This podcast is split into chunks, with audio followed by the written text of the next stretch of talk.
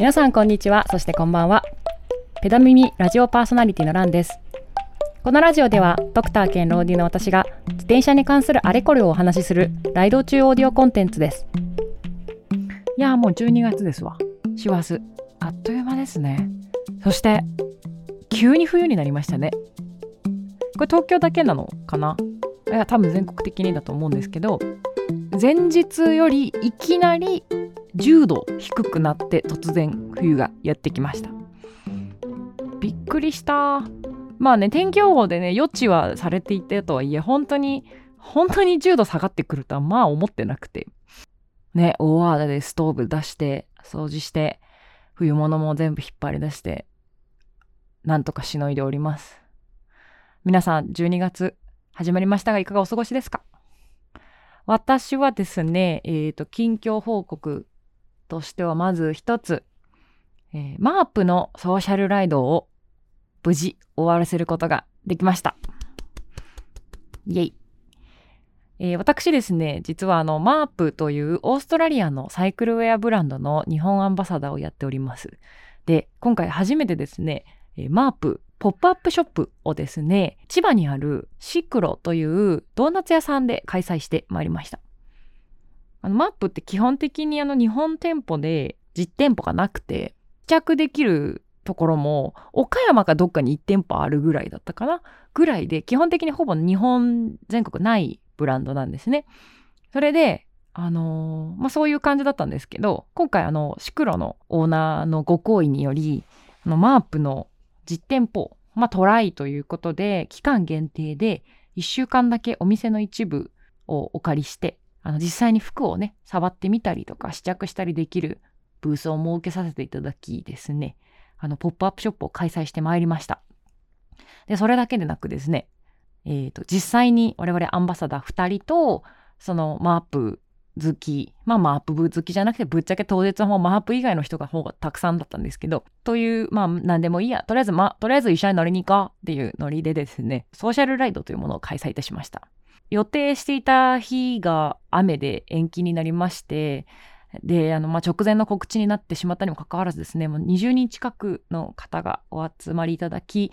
無事ですね、あの、シクロを起点とした45キロぐらいのコースをですね、楽しく皆さんでサイクリングしてまいりました。で、私はというと、基本的にソロライドの民だったので、こういうソーシャルライドとかに、そもそも自分が参加したことない。で、さらに参加したことない上に主催者側に回ってしまったので、まあできるやろうなとは思ってたんですけど、まあもちろん不安はね、抱えつつですね、あの、当日臨みました。で、目標としてはですね、もう全員が5体満足で帰ってくるっていう、これだけは目標にして、全員安全に絶対帰ってくるってことを目標に、えっ、ー、と、ライドに行きまして、無事ですね、開始5分で道を間違えました。ね。江戸川サイクリングコースむずい。あのね、もちろん、あのね、下見もちょっと一応してたし、あの、ガーミンもですね、あの、事前ルートは当然入れてたんですけど、こう、やっぱね、あの、特にまあガーミンさんって時々地図がこう古い時があって、工事とかしてたりすると、まあ、若干こう道が新しくなってたのに追いつけてなかったりするわけですよ。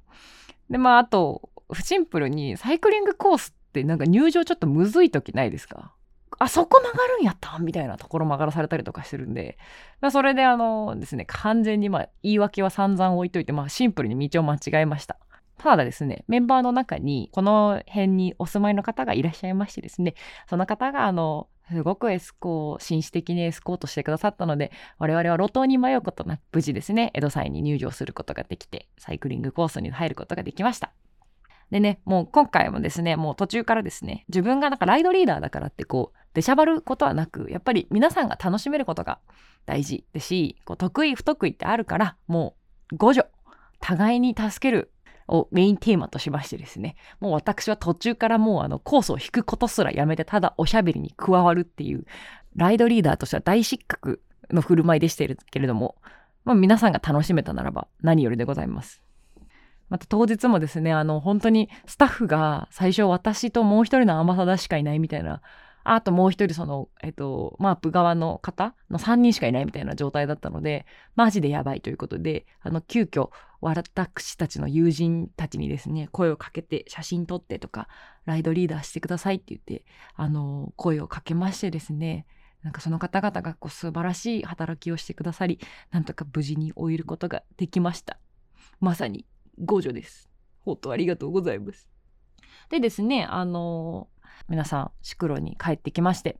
で、シクロで美味しいドーナツとコーヒーや、コーヒーをいただき、最後はじゃんけん大会で、じゃんけん勝った人が、あの、豪華商品が当たるというものですね。こちらじゃんけん大会で無事勝者が決まり、楽しいライドになったかなと思います。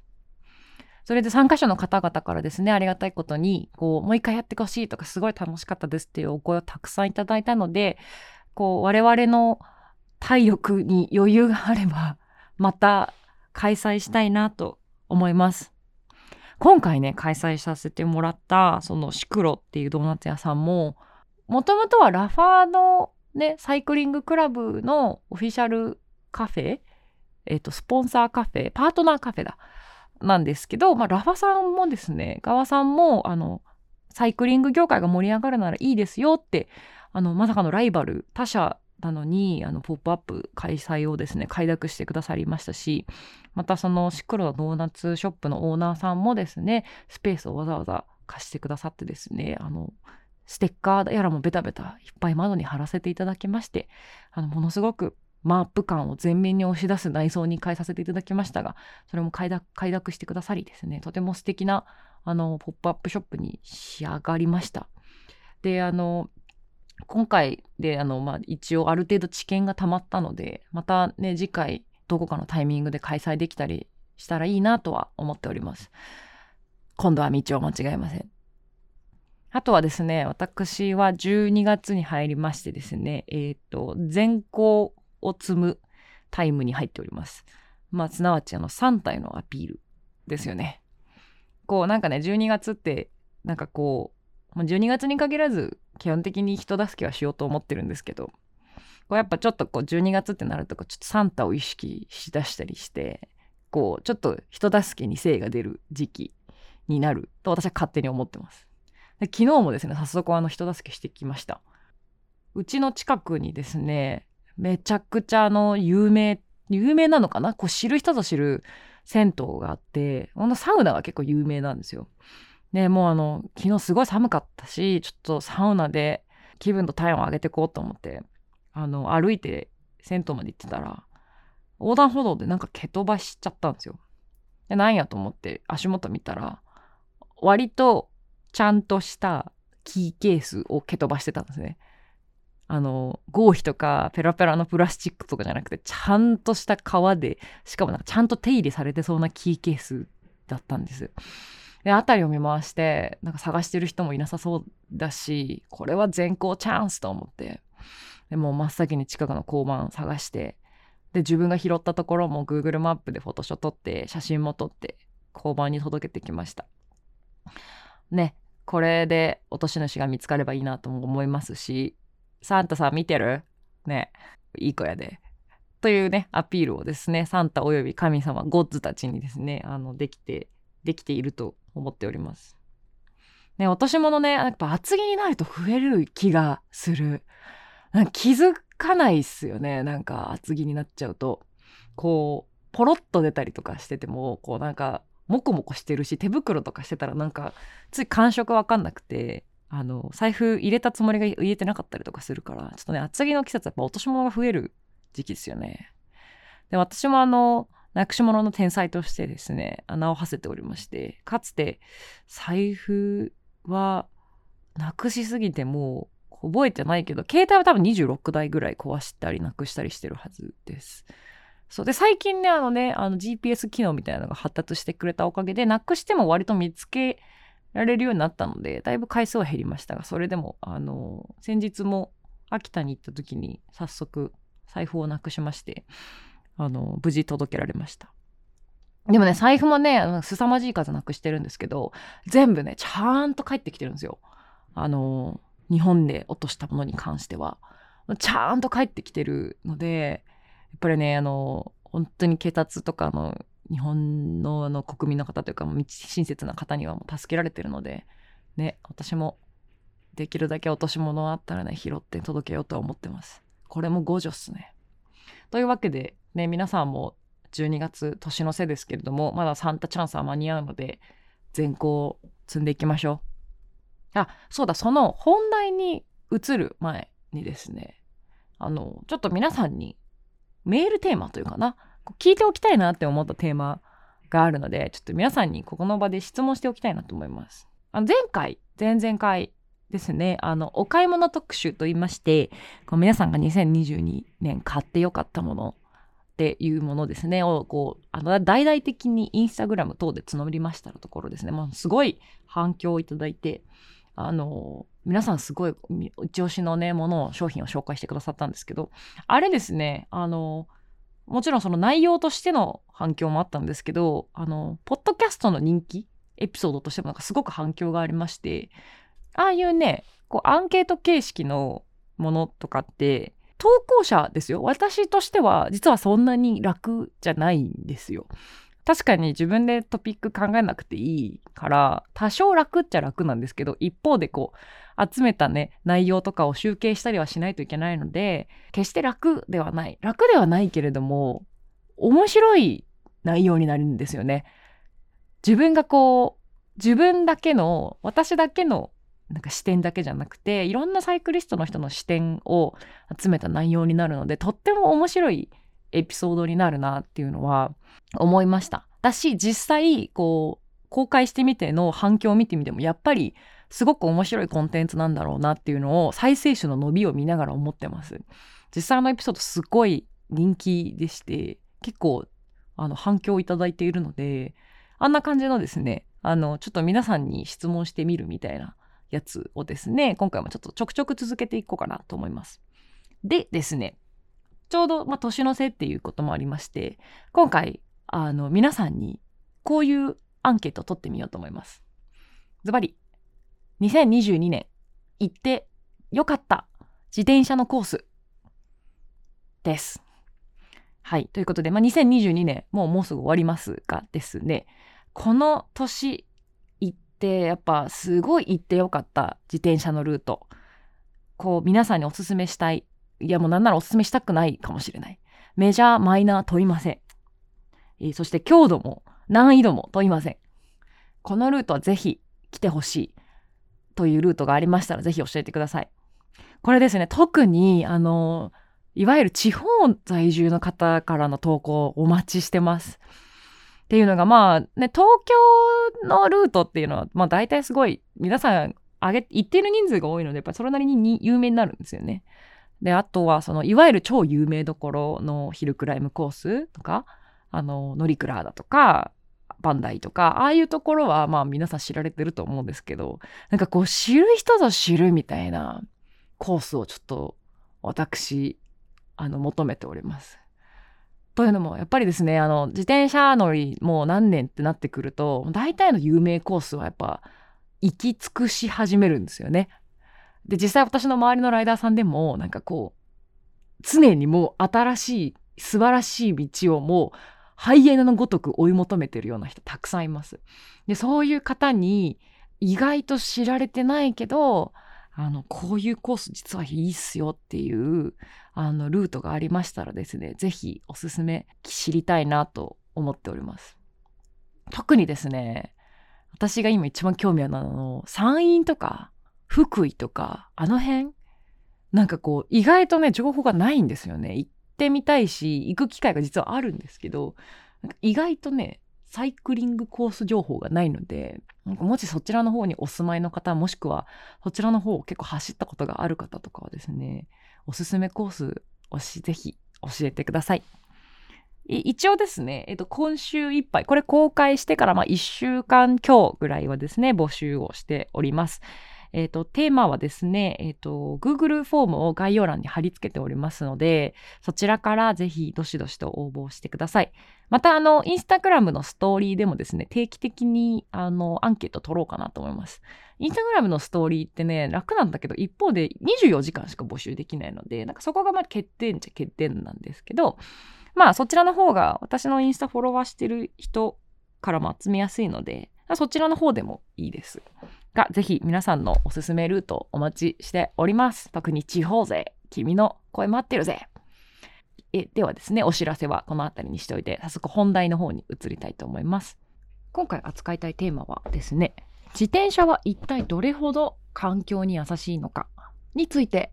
えーと、調べてきたのでお話ししたいと思います。ま自転車って言えばやっぱりこう環境に優しいみたいなイメージがありますよね。私は少なくともあります。走ってる時に排気ガスとか出さないし、あの、自分の力で出すし、あの、ペダルで焦げるから、こう、エコだしっていうイメージがありますけれども、まあ、ぶっちゃけ、これちゃんと計算したらどんだけエコなんっていうのがですね、ちょっと私も気になったので、ちょっと調査をしてみました。だから結構意外な結果になったので、この話をシェアしたいと思います。で今回参考にしたいのは、えーと、イギリス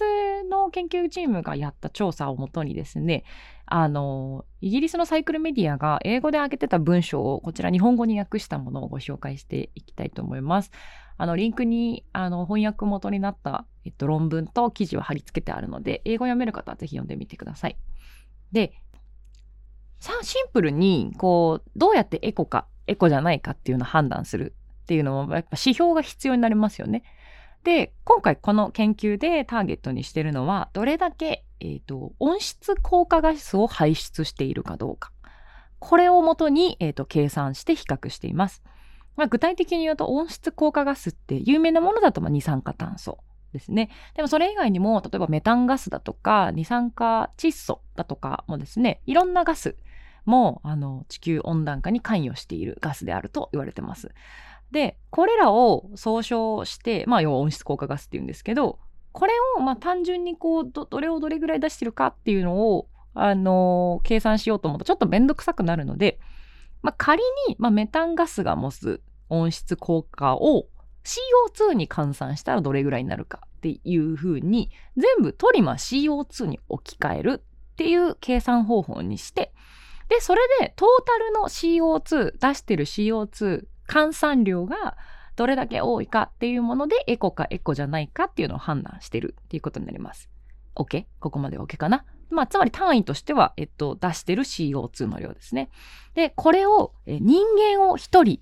を1キロ移動させるのに、どれぐらい CO2 換算量を出しているか。で、まあ、さらに言うと、それはですね、製造から廃棄に至るまでの CO2 排出量。さらにはもちろん運用している時に出しているガソリンだとか電気から出される CO2 とか、こういったものも全て計算に売れた上で、1キロの1キロメートル人を、人間1人を移動させるのに必要な CO2 はいくらかっていうのを計算してるものになります。でね、こういうのを計算するってなったら、まずは、その、その1台の乗り物を作るのにどれだけ CO2 が必要になるか。で、そしてそれが何キロメートル1台作るごとにその1台が走ることができるのか。そしてそれの廃棄にかかる CO2 はいくらか。そして移動させてる間に CO2 を出しているかっていう、えー、と、ものを、まあ、要は計算してるってわけなんですね。この、あの、製造にかかる計算に関しては、えっ、ー、と、まあ、元になってる論文だとか、元になってるイギリスのメディアにはですね、ちゃんと詳しく、かなり詳しく書いてあるんですけれども、まあ、ここで全部ペラペラ喋ってても面白くないし長くなるので、まあ、今回は自転車に関するところだけちょっと詳しく、えっと、計算方法を出していきますね。で、まず先に結果だけ言っちゃいます。ネタバレをしてしまいと、一番、えっと、環境に優しい乗り物としては、実は電動自転車でした。なんか意外じゃないですか？なんか電動自転車っていうのは結局電池積んでるし、なんかそんなにって感じがするけど、あの、実はですね、一番エコな乗り物としては、えっと、電動自転車になります。で、これが、えっと、車、いわゆる自家用車、ガソリン車による移動と比較すると、おおよそ18分の1なんですね。なので18分の1しか二酸化炭素を出してないっていう計算になります。なんか本当に意外な結果になりました。で、その次にエコな乗り物が一般的な自転車。電動ではない。モーターも何もついてないタイプの普通の自転車ですね。これも、あの、自家用車と比べると13分の1っていう結果になりました。で、この後続いていくのが、えー、電動自動車で一般的な、えっ、ー、と、ウォーキング、普通の徒歩の移動をそして、えっ、ー、と、バス自家用車っていう風に続いていきます。でなんで、えーと、こんな風にあの電動自転車の方がエコな結果になったのかっていうのをですねこの計算方法になったあのまあ、計算方法というか、まあ、計算の元になってるあの情報をちゃんとこう照らし合わせながらご紹介していきたいと思います。で先ほど言ったように、えっと、今回の計算方法っていうのはまず自転車が、えっと、製造される工程で出される CO2 っていうのもしっかり、えっと、計算に入れてます。でスポーツ自転車も含む自転車の主に使われている素材って3種類ありますね。鉄、黒森の元になってる鉄、でそしてアルミニウム、そしてカーボンファイバー。この3種類がメインでよく使われているものだと思いますが、この中で最も環境負荷が高いのは、えー、実はカーボンファイバーです。カーボンファイバーの方が鉄と比較するとおよそ10倍ぐらい出してしまっているっていう結果になるんです。なるんですが、一方で、これってあの、質量あたりで見たらの計算の方法なんですよね。まあ、つまり、1kg のカーボンファイバーを作るのには 1kg の鉄と比較するとっていう感じなんですけど、これって、あの、要は軽くなればなるほど必要な CO2、出してしまう CO2 で減るわけですね。で、まあ、ご存知の通りだと思いますけど、黒森バイクと比較するとカーボン車ってものすごく軽くなります。軽くなる結果最終的に CO2 を出す量としてはフルカーボン車の方が黒森バイクよりも二酸化炭素を出す量は少なくなります。で一般的な鉄で作られた重たい自転車をシティバイクみたいなものですねが出す量は 96kg の CO2 一方カーボン車は 67kg です。で逆に、えっと、アルミニウムのバイクはですねアルミニウムってご存知の通りですけども、あの電気をすごく使う素材です。なので、えっと、アルミニウム車っていうのはちょっと若干高くなって、これが 250kg の排出になります。ただし、ただしですね、これが、えっと、リサイクルアルミニウムを使っているかどうかで、えっと、全然数値が変わってきます。例えばいわゆる缶とかからリサイクルされたアルミニウムを使っている場合、えっと、必要になるエネルギーがぐっと少なくなるので、まあ、今回の研究だと、えっと、カーボン車とかと比較するとアルミって電力多いって使われている、まあ、電力が多く使われているって結果になってしまいましたが実際のところこれアルミ素材もあのアルミニウムのリサイクルから来てるものから作ってるのあればこれは数字はぐっと下がります。まあ、少なくとも、まあ、自転車を作るのにはまそれぐらいの方がかかりますよってことですね。で当然ですけど電動自転車であればあのさらにここにバッテリーだとかね使うので、その分さらに、えーと、コストというか CO2 排出量が増えてきます。で、同じ計算をですね、電動自転車でもやってみると、今度はこの 96g、6kg の CO2 に対して 134kg っていうちょっとやっぱ多めの量になります。当然ですよね。バッテリー作ったりとか、車体全体の量も重たくなったりするので、材料が増えてしまうからですね。そう、これだけ見てみると、製造コストだけで比較すると、当然ですけど、電動自転車じゃない一般自転車、特にカーボンフレームの方が、製造中に出てくる二酸化炭素の量は少ないという結果になります。ここまでは OK ですかね。ここまでは納得なんですけど、じゃあなんで最終的に自転車あの同士で比較しても電動自転車の方がエコになるのかというとですね、ここからの続きが問題になります。じゃあ、あの、ここからですね、最終的に求めたい1キロ人が移動するのに必要な、えー、二酸化炭素の量を計算するってことになると、まず、この自転車が、えっと、どれぐらい耐久するかっていうところからまず計算していきますね。いかないといけないですよね。まあ、つまり1台作る量は分かったけど、その1台で何キロ走れるのかっていう風にしないと、まあ、分かんないわけですから。で、これでいくと、まあ、大体、えっと、普通の自転車の耐久年数というものが、えっと、この研究だと、えっと、1万9200キロっていうふうに計算してます。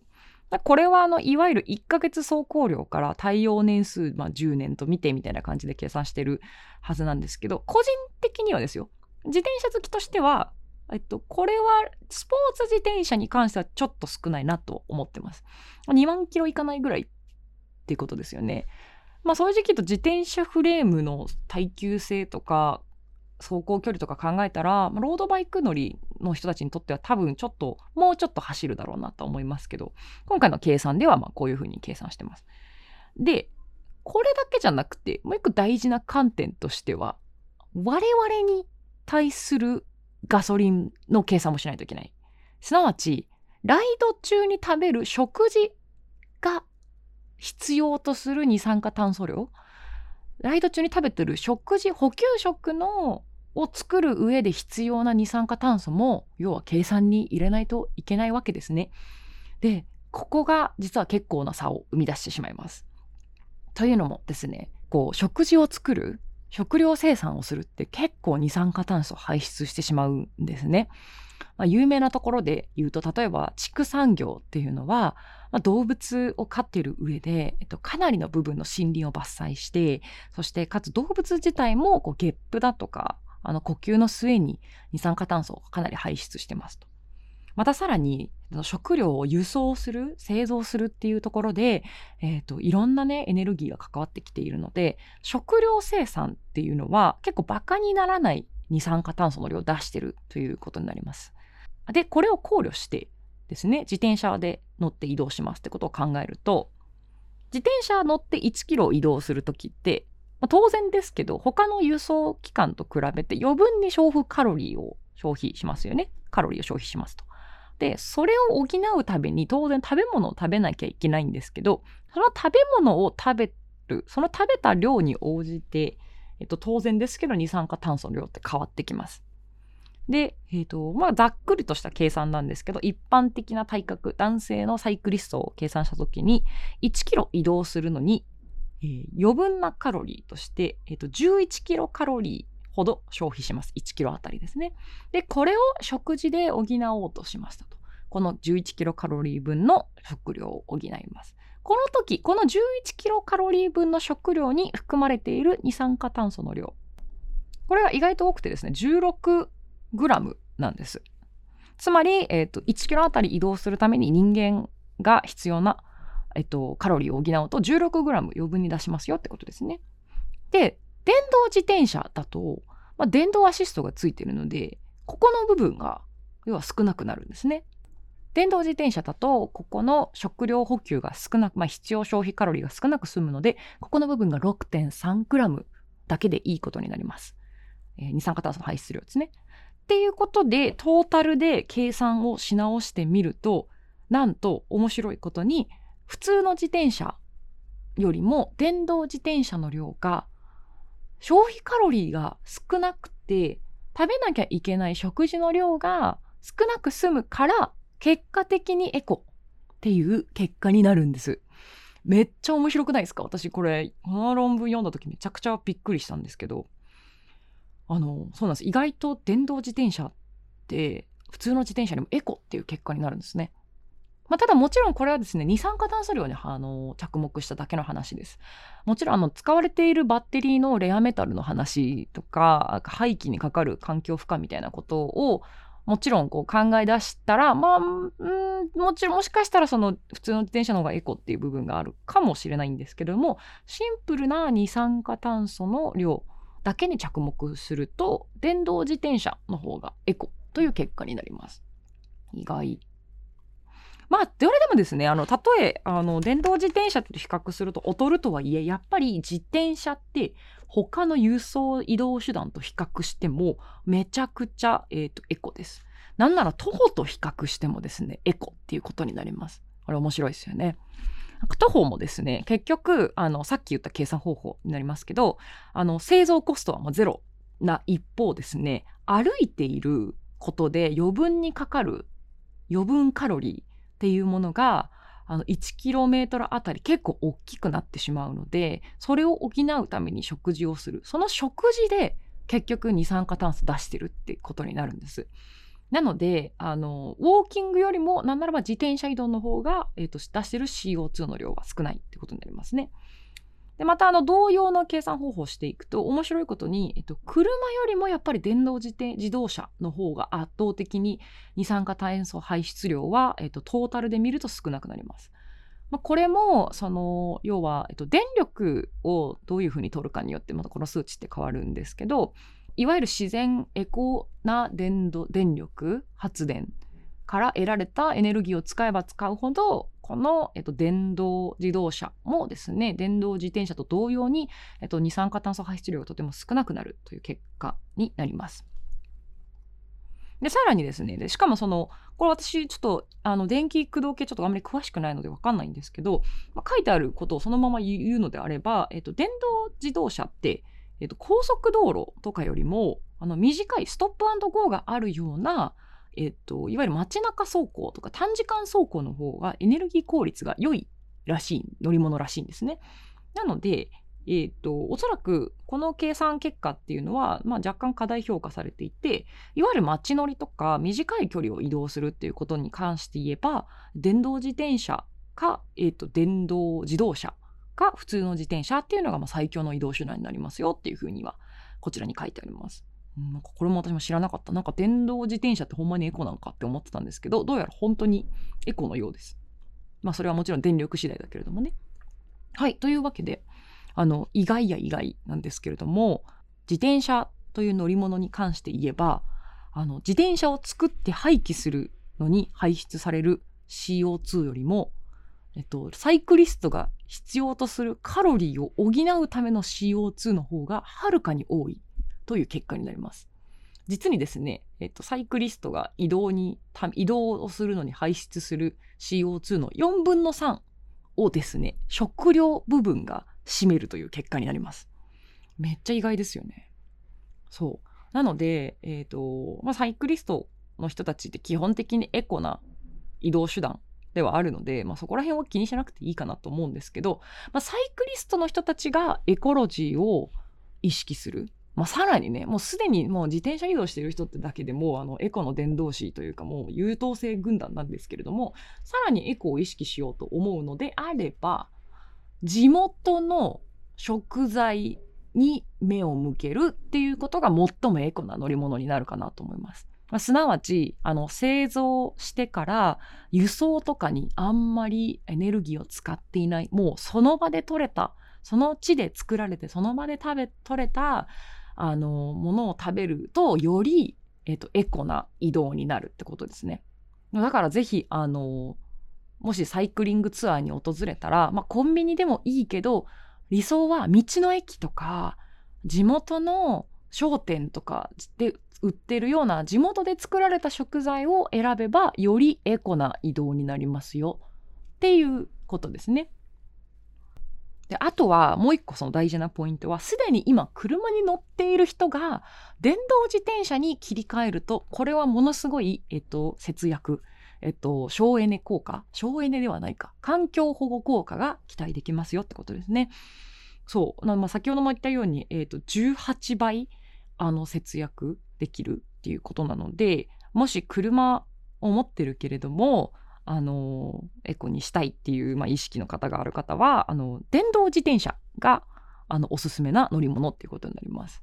まあね、あの、シンプルに渋滞も回避できるし、まあ、電動自転車といえそれなりに楽だけど、それなりにいい運動にもなるので、もしなんか興味がある方とかは、なんか例えばその、晴れの日は電動自転車にするとか、なんかそれぐらいの軽い乗りでもいいので、なんか電動自転車を使う頻度を増やしてみるっていうあの、考え方でね、もし環境のこと考えてる方がいれば、そういうふうに使ってみてもいいんじゃないかなと思います。あとはもちろんもう一個大事な視点があるんですけど、あの、買った自転車を長く大事に、そしてちゃんと使うっていうところですね。自転車サイクリストの中では時々あるあるなんですけど、顔何台も自分の人間の足の数よりも自転車の本数が多いみたいなことはよくあると思いますよね。私も何を隠そう、えっと、3台保有、あ、もっと多いかもしれない。4台ぐらい保有している状態なので、あの、これでタンスの肥やしにすることなく、ちゃんと乗ってあげるっていうこともとっても大事になります。なので、えーと、皆さんタンスの肥やしになっている壁の飾りになっている自転車はですね是非大切に乗ってあげて、えー、ください。というわけで、えーと、今回のトーク内容をちゃんとまとめてみると自転車はやっぱりエコな乗り物です。えーと、製造コストとかを考えたとしてもやっぱり自転車は自動車とかバスとかと比べるととってもエコ。ただしなんなら電動自転車の方がとってもエコですよっていう結果ですね。で、もしサイクリストの中で、えっと、より環境負荷を下げたいと思ってる方がいれば、あの、地産地消の食べ物を選びましょう。すなわち、輸送に CO2 が使われてない食べ物を選んで、まあ、つまり道の駅とかで、とか、ローカルの食堂でローカルの食材を使ってるレストランでご飯を食べればよりエコですよっていうことですね。あとは、あの、車通勤してる方、あの他の公共交通機関使ってる方もあの自転車に切り替える自転車を使う頻度を増やすってだけでもすごく環境負荷にいいですよというネタですね。と言ってもですねまあ別に自転車に乗ってる理由って環境にいいからメインで乗ってるっていう人ってまあ少なくてまあシンプルに楽しいから乗ってるわけですよね。そう。なのであの別になんか環境にいいから乗ろうっていうのはまあサイドの、まあ、サブな理由でいいかなと思います。何よりもやっぱり楽しいから乗ってるっていう考えがとても大事だとは思います。なんかねあのちょっと前の論文で見ましたけど自転車通勤のの人があの幸福度が最も高いっていう風な結果がありましたけど私も全くもってその通りだと思います。やっぱねあの自転車で移動するってすごいストレスフリーなんですよね。渋滞とかまあほぼないし、まあ、街中で信号のストップゴーはあれども、まあ、自転車だったらそれを回避するルートたくさんあるし、あのね、満員電車とは無縁だし、シンプルに乗ってて楽しいし、式も折々でね。